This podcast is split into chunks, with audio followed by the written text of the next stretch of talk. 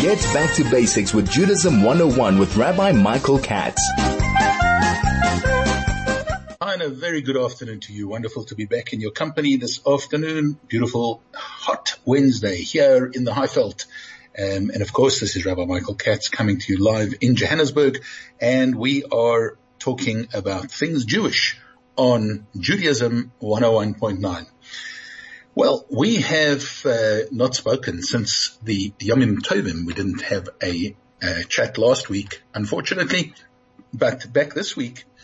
And I've been thinking a little bit about some of the things perhaps that have become even more noticeable now that we have gone back to shul, that um, shuls are reopened, that we are trying our utmost as rabbis and as uh, communities to ensure that everybody is safe and that uh, davening is back to where it should be and that we can offer and provide all the services and all the um, wherewithal of a Jewish community, albeit in a very, very different fashion.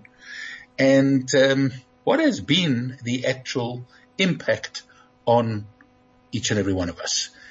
And I think that everybody will agree that the impact has been great. There have been great impacts upon our attendances in our various shuls. There have been great, a great impact on um, the socialization, the social atmosphere of the shul, of the community. There have been, uh, there's been a great impact on relationships. Um, and that is not only within the family, but without. There have been all sorts of impacts and different effects that have taken place on each and every one of us, on us as individuals, on us as families, and on us as communities. How do we and what should we use as a yardstick perhaps of um, how to forge a way forward and not allow ourselves to fall into the trap of um, keeping everything the same.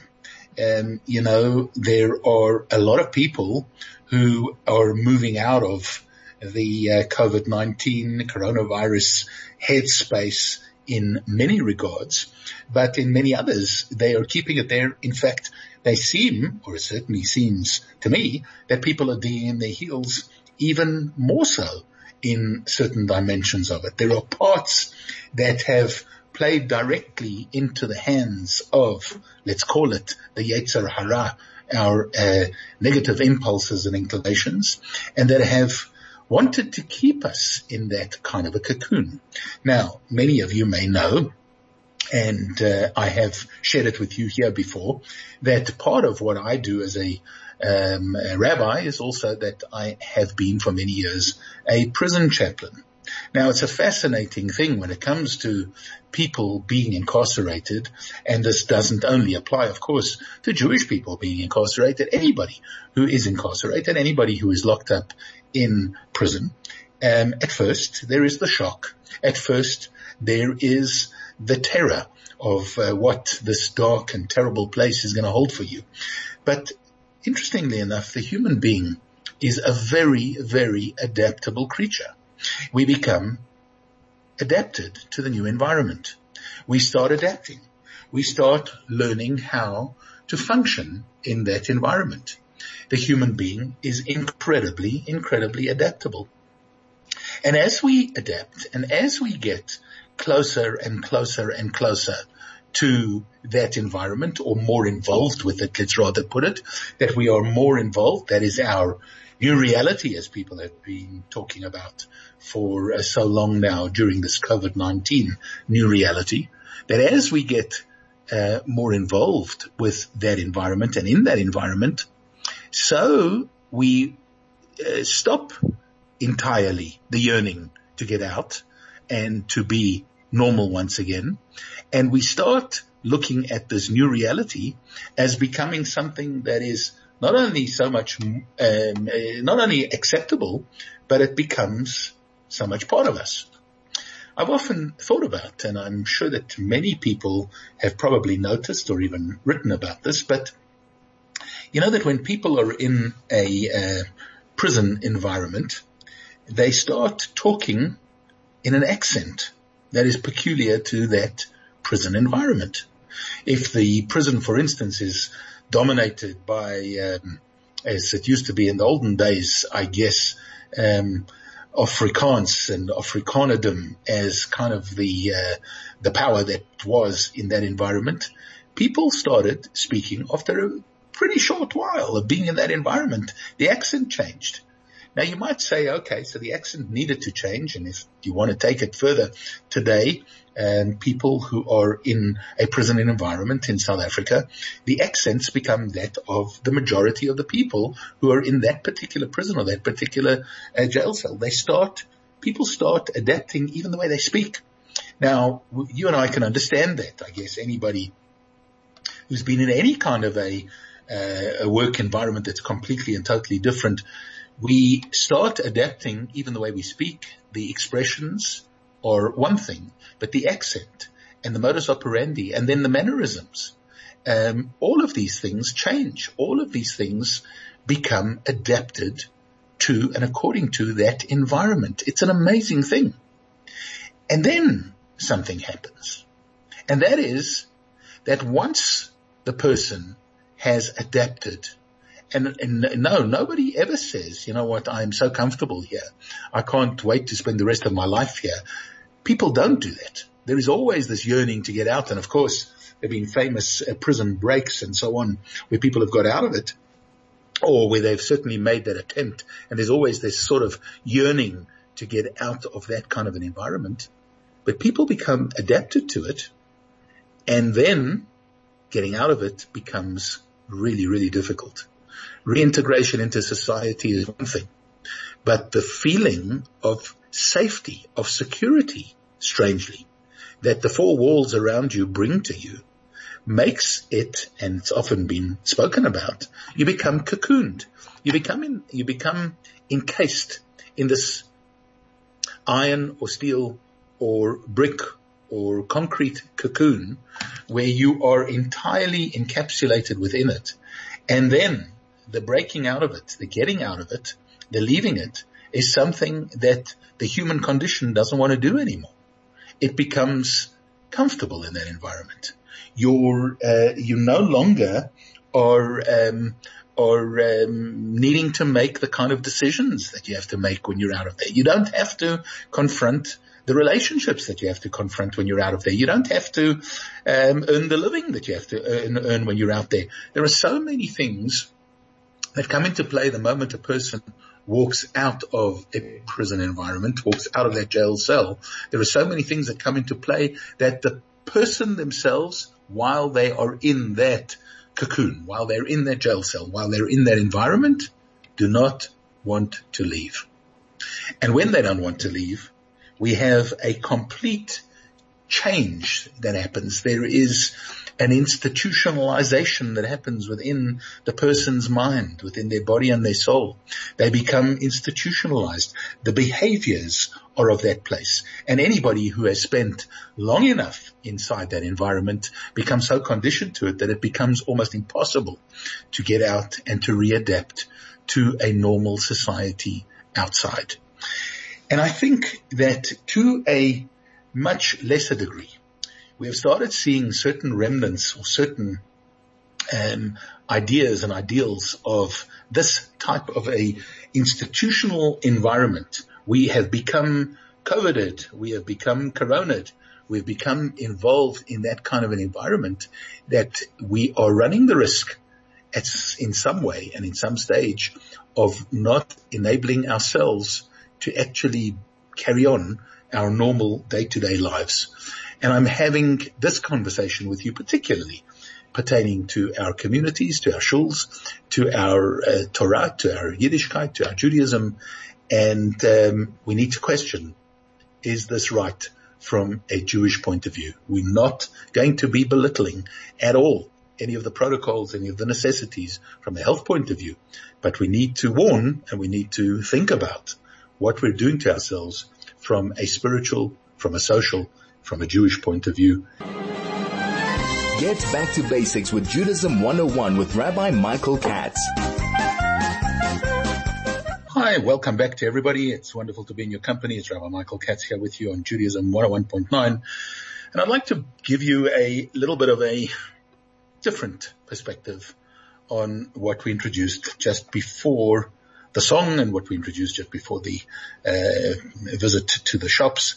Let's think about what happens when people become institutionalized and what happens to people when we get into a cocoon and we can't move out of there and what is happening to us from a Jewish point of view, from a spiritual point of view, when we think about um, our inability and the inability of many to actually move out of the space that we believe that we have created that is safe, that is protected, that is um, um, comfortable, and that we therefore feel and many feel that we're not going to venture out. We're not going to go to shul.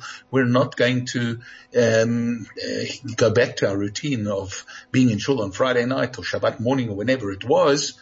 Um, not anymore because of COVID-19, not anymore because of um, a lack of social distancing, not anymore because the shuls aren't keeping to the protocols because they are. It now becomes I don't feel like it. It now becomes, I've got used to davening at home. I've got used to being in that kind of an environment. So let me just address this perhaps with you coming from a little bit of a different angle. I'm sure that everybody knows that there are times when we read the Torah. The reading of the Torah takes place, as you may or may not know, on every Shabbat it takes place on every Yom Tov. It takes place on every Rosh Chodesh, new moon um, uh, days. It also takes place on every Monday and every Thursday, as well as on Shabbat afternoon. So we have Torah readings, public Torah readings. Yes, that's what the rabbis always talk about when they talk about the portion of the week. So otherwise known as the Sedra from the word Seder, which means the order. The Torah is divided up into a number of different portions, a number of different Sedras.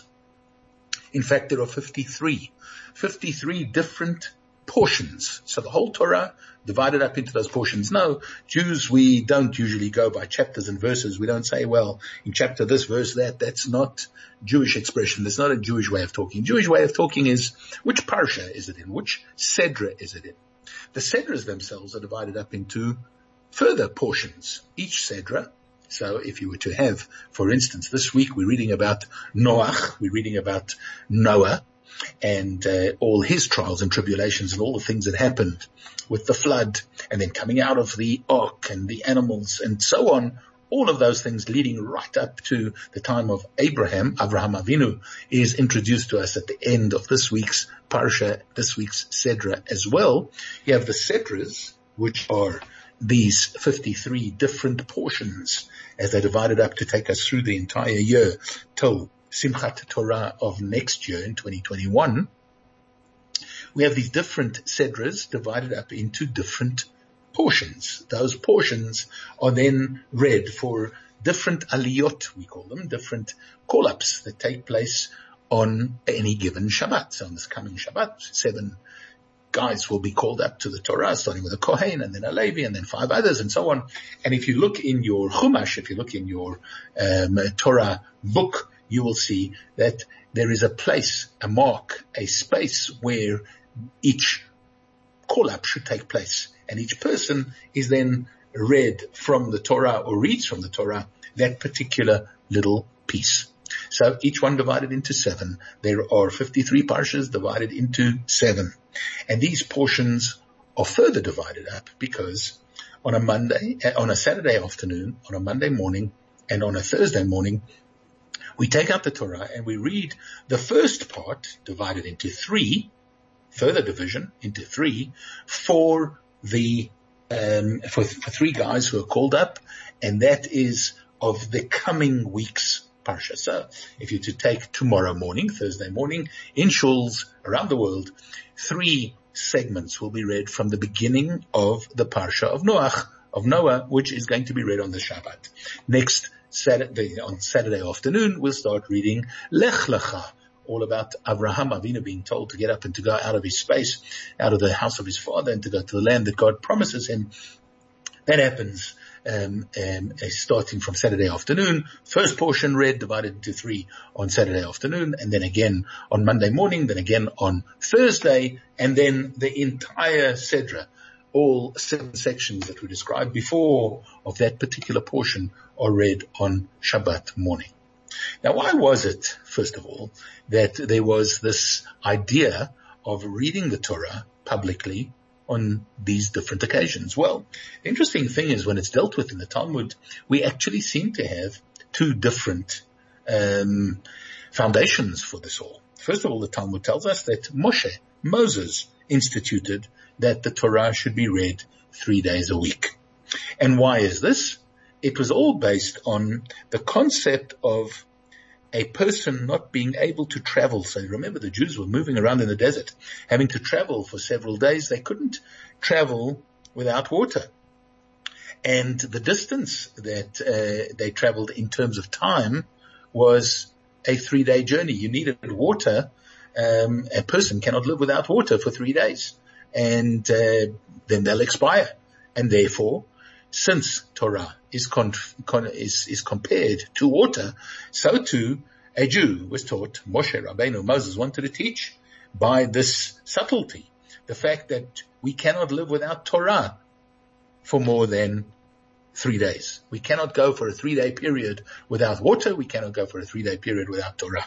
And so the concept of Torah being read, of people learning from, of hearing the words of Torah, was instituted by Moshe, by Moses, to instill within us this concept, this idea of never would there be a three day period without water, and therefore from a physical point of view, and so from a spiritual point of view, there cannot be a three day period without Torah. We need it. We cannot survive without it. The Talmud also gives us a tradition that Ezra, the scribe, Ezra and the men of the Great Assembly the practice of reading the Torah on Mondays and Thursdays. What does it mean that they introduced it? Well, we all know that Mondays and Thursdays were the days, I mean, either it was Moshe or it was Ezra and the men of the Great Assembly. Who actually was it and how did it come about? Well, Mondays and Thursdays were the days of market um, interactions that took place. And it was actually there that they decided that on Mondays and Thursdays, these Torah readings should take place in a public environment. And according to the Talmud, it was while Moshe had actually discerned that Torah should be read on Shabbat as well as on Monday and Thursday. It was Ezra the scribe and the men of the Great Assembly who established that Torah should be read in a bigger way on these other days, on Mondays and Thursdays, because Moshe Rabbeinu had only decreed that three verses should be read. It was Ezra, together with the men of the Great Assembly, who lengthened this number to ten verses minimum, a minimum of ten verses that have to be read for each day, such as a Saturday afternoon, a Monday, and a Thursday in the build-up to the Parsha that is read in its entirety on that following Shabbat. So to reconcile Moshe Rabbeinu and his establishment of the three times a week Torah readings and Ezra the scribe and the men of the Great Assembly establishing Torah being read on um, uh, Mondays and Thursdays is that they lengthened it. They made it even longer. It was more of a Torah reading and it had something to do with this idea of the people being gathered for market days. And we've got to remember that if we're gathering for market, how could we forget Torah? We've got to remember that if we're um, enabling ourselves to be in a work environment, how could we not be in a Jewish environment, in a shul environment? We've got to make sure that we have all not our ducks in a row, but we have our checks and balances and that things don't look to be out of kilter from a a physical and a spiritual point of view. If we're taking care of the physical, we need to take care of the spiritual. And is that not the message as well of the idea of the water being compared to Torah. The same way as we cannot live without water, so we cannot live without Torah. And this is the way that we Jews try to balance our lives and try to make sure that our lives are in sync and try to make sure that we do not put the physical before the spiritual and then some. And so we could wax lyrical about all of this in an even bigger fashion. Um, but let's suffice it right there. Let's also just add to it something fascinating, something interesting, and that is that the Torah reading takes place on a Shabbat afternoon for a seemingly different reason. Here, mysticism, Kabbalah brings the fascinating idea that Shabbat afternoon, because of course, if you read the Torah on Shabbat morning, it's enough. Why do you read it again on Shabbat afternoon? Why do we take the Torah right out and read it then? It seems to be that um, we have got kind of into the mode of thinking that Shabbat, that every afternoon, the afternoon mincha time, is a time of judgment. It's a time of kind of uh, where harsh decrees could be happening, where difficult things are happening. That's maybe one of the reasons why we daven mincha, why we have mincha in the afternoon. But this doesn't apply to Shabbat because at Shabbat, in fact, we're told that this is kind of the choice of the choice time. This is the best of the best. This is the highest spiritual kind of time of uh, Shabbat. Yes, everybody feels a little bit, I guess, downhearted when Shabbat is about to leave, when that beautiful, beautiful day of Shabbos is going to be leaving us, but it is a powerful, spiritual, energized moment. And it's at that time, we're told, from a mystical point of view, that Torah, that has the ability to reconcile what we call chesed and gevura. It has the ability to reconcile kindness and severity. It has the ability to reconcile these things because that's what Torah is about.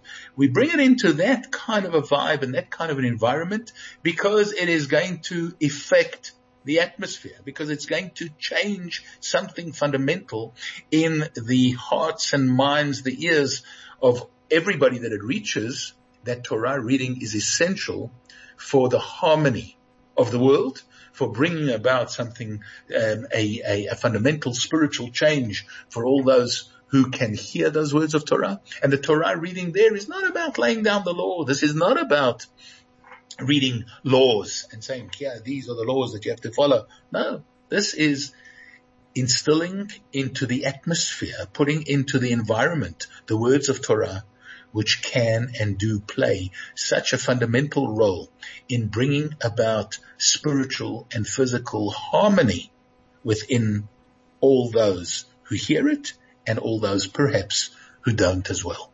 And so there's something very, very powerful about the concept of the Torah being read and particularly, of course, when it is read in public. No, you can't read the Torah. You don't read from the Torah when you're sitting at home. The Torah being read is something that can only take place in public. And of course, there are so many of our tefillot, so many of our prayers that can only take place in public. And public means that there has to be a minyan and public means that these things are done where the various responses are elicited from the chazan and the community and so on. This type of prayer has been at the very core of Judaism from the the, uh, the, the the beginning of time, from the beginning of our understanding of what the Torah wanted from us. There was always this idea of community. There was always this idea of communal readings, of communal prayer. And it wasn't only for me, the one who is going there, but it's actually for the community. And then of course, extrapolating from there, it is for the entire world. And so we've got to remember that the role that we play as Jews in praying in shul, in davening shul, let's perish the thought that this is all about me, that this is all about my needs or my abilities or my desires or what I want to do. There is a communal responsibility. there's a responsibility to the community and there's a responsibility to the world and there's a responsibility for us to see to it that not only do we not go without water, but that in fact that um, atmosphere is created for everybody within the community and without as well. And so we have to be really, really careful about um, having spent the last number of months in our isolation and having spent the last number of months in an environment that we have now gotten used to and become comfortable in and being able to say, you know what, I'm actually enjoying this. I actually like it. It's actually great. Whoa, whoa, whoa. If that is your motivation, that it's all about you davening at home, yes, wonderful. And of course you can connect with God at home. And of course, we're not talking to people who are not well or who are aged and so on. Of course, we've got all of those things that we have to take into account. But if we're talking about only doing this or only staying home because I've become used to it, I've become comfortable with it, it is something that I am enjoying, we have to be very careful that we are not with that wiping away um, a huge, huge tract of what Torah Judaism is actually truly all about. We'll be back with you right after this. Get back to basics with Judaism 101 with Rabbi Michael Katz. Hi and welcome back. Yes, wonderful to be in your company this afternoon. Rabbi Michael Katz on Judaism 101.9. And we've been talking about the obligation that we have for communal prayer, for community prayer, and uh, perhaps to start rethinking um, some of the thoughts that we have developed over COVID-19, over coronavirus, over the last several months, where um, you know it's easier to daven at home. It's more pleasant. It's um, more personal, and perhaps people have even told me, as they've told many, I suppose, I connect, I seem to connect with God even better. Well, that is only one side of the story because that part of the story is wonderful. Yes, of course, you can connect with Hashem everywhere. And yes, of course, you can daven everywhere. And yes, of course, we're talking about able-bodied people who could and do have some form of an obligation to be back in a shul environment, of course, where it is safe and of course where all the the worries, the uh, issues are being uh, cared for and looked after. And I must say, I think in an exemplary fashion by our shuls around uh, the country where um, there has been an absolute buy-in to uh, everything that is um, being asked from a protocol point of view, from a uh, health point of view, from a medical point of view, to ensure the safety of anybody who comes into that environment. We need to start reconsidering as individuals whether my approach is absolutely correct to davening at home, to staying at home, to missing my Friday nights, to not being there on Shabbat morning, to uh, missing the minyanim, uh, missing the Torah readings and so on. Once they're available and once they're there in a safe way, we no longer have the ability to make the excuses um, uh, willy-nilly of the fact that we are just not going back. We're not going to be in that environment, and um, because it's easier, nicer, uh, more pleasant, uh, whatever the reason is for me to actually stay out of it and stay at home. And in fact, if we think about it, there's actually a very, very pertinent reference to all of this in this week's parasha. So while we're talking about the portion of the week, while we're talking about the Sedra of the week, you know, there's an amazing thing that happens when Noah is in the ark. He's in the ark for that long period of time. He was coronavirus up. He was uh, placed in that ark. There was talk about social distancing. The entire world was wiped out and there was just this um, uh, uh, structure and uh, this boat on which uh, Noah and all the animals and all his family uh, were um, harbored and they were entirely concealed from everything else. Talk about masks and talk about separation and talk about all of those things. But then an amazing thing happens. The ark comes to rest as we know on the mountain and there is dry land and, and Noah establishes it beyond all doubt. Everything is fine. He can see the dry land. He can feel the dry land. He knows that it's dry. And yet they don't venture out. They become cocooned. They become institutionalized. They become used to that environment. And God has to say to him, it's an amazing piece of Torah in this week's portion where it says, tzei min hateva, to get out of there. Noah, this is not the way that life is meant to be. You and your family and everybody have to go out there and you have to fill the world and you have to do all sorts of great and wonderful things with everything that I have put at your disposal. That's your job. Get out of that ark. Get out of that environment. This is not reality. This is not the way that it is meant to be ad infinitum. We have to realize that this was a temporary measure that was put in place as long as there is a threat, as long as there is a virus, as long as there is a difficulty out there. But there comes a time we're tzei min hateva. We have to get out of this ark. We have to go out of this um, uh, uh, headspace. And of course we've got to be responsible. And of course we have to um, abide by the protocols. And on the contrary, we've got to provide, we've got to abide by them even more so now than ever, because now is the time when it's very, very possible to drop your guard. And now is the time when it's very possible to think that it is safe and it isn't. But if there is a framework of Torah, of Judaism, of Kedusha, of holiness that we can get into that is safe and that is um, uh, pertinent to this time, it's not only there that we can, it starts becoming for those who are able to, it starts becoming an obligation once again. And we need to understand that, I think, and we need to come to terms with it sooner rather than later. Be back with you rather after this. Get back to basics with Judaism 101 with Rabbi Michael Katz.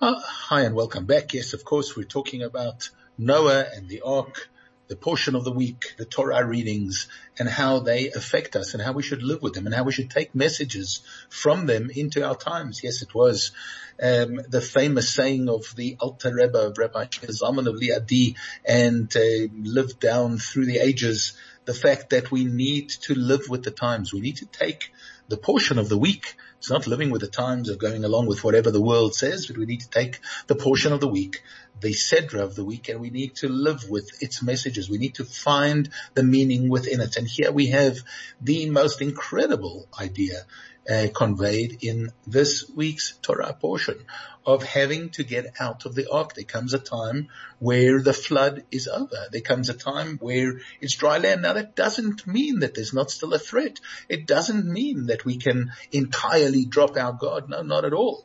But we need to get back to and we need to get involved with the things that you and I, that each and every one of us should be doing. We need to be working once again on our relationships with each other. We need to be working once again on our interactions with other people. We need to be working once again on our Torah learning. And yes, there have been the most incredible, beautiful um, offerings on uh, all the various uh, platforms of uh, Torah and of uh, learning and of study and of uh, interaction and so on. But there's a certain human element that we need to rekindle once again as well. And as long as these things can be done in an atmosphere and an environment where things are safe, and yes, of course, we all know that not everybody can be trusted. And we all know that, there are those who are going to uh, break down and abrogate and flaunt and change and do what, whatever they feel that they, that they need to know. So this is all about education and it's about training and it's about ensuring that people keep to it. And yes, you and I, each and every one of us can be sticklers for every nuance of the protocols to make sure that people do not invade our space and that they do not come over and talk to us without masks on, that they do not uh, walk into a room without having sanitized. And we can do all of those things. Yes, of course.